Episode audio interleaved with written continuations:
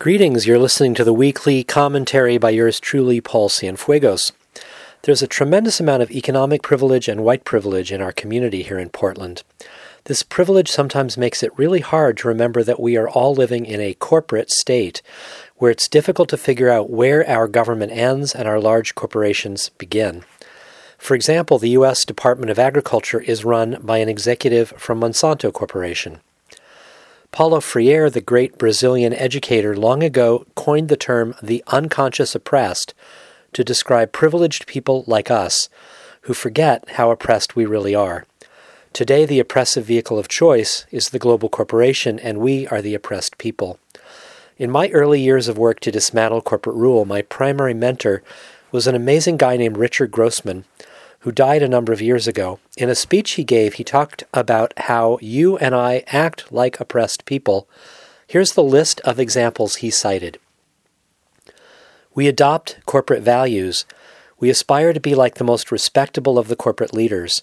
We model our civic, educational, and other institutions after the corporation. We accept the dominance and authority of the corporation as just and appropriate or as inevitable we concede to corporations basic legal and cultural authority to define production investment and work, and to define basic values and concepts such as progress, sustainability, efficiency, productivity, justice, freedom, liberty, human rights, nature, property, peace, prosperity, public and private, and personhood.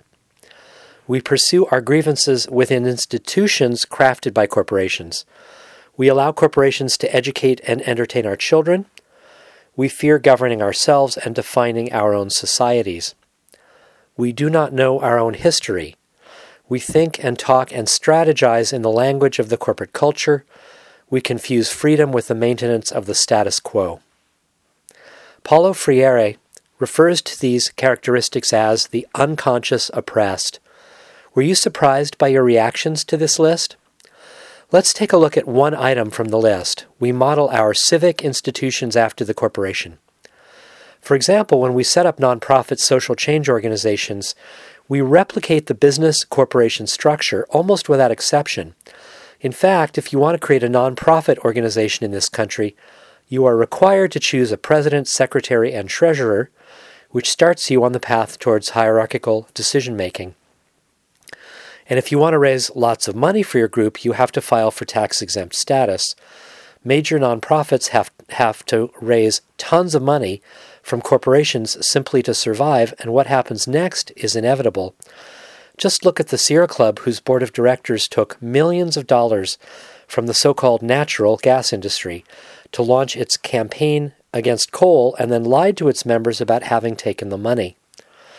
This is the inevitable outcome of nonprofit organizations choosing to suckle at the corporate teat, which is why, after the American Revolution, it was a felony crime if a corporation was found to have donated money or services to a civic or charitable organization.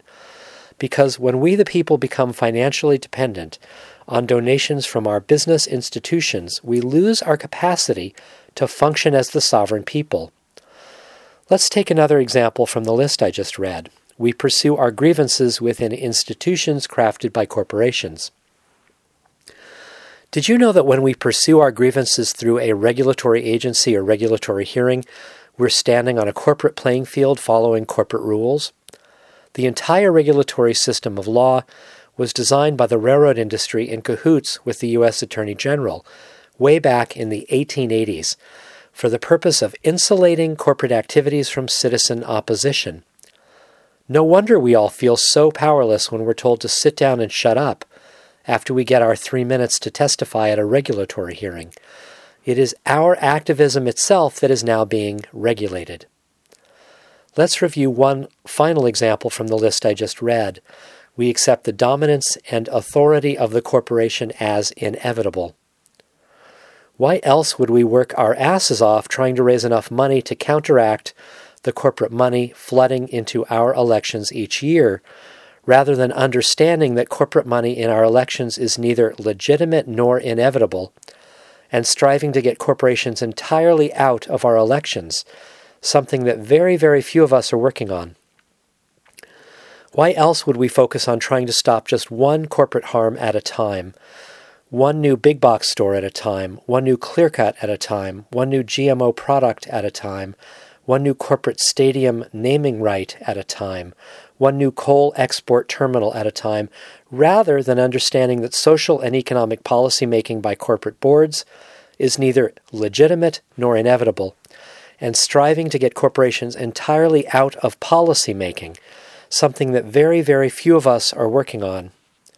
The Italian dictator Benito, Benito Mussolini once said, Fascism should more appropriately be called corporatism because it is a merger of state and corporate power.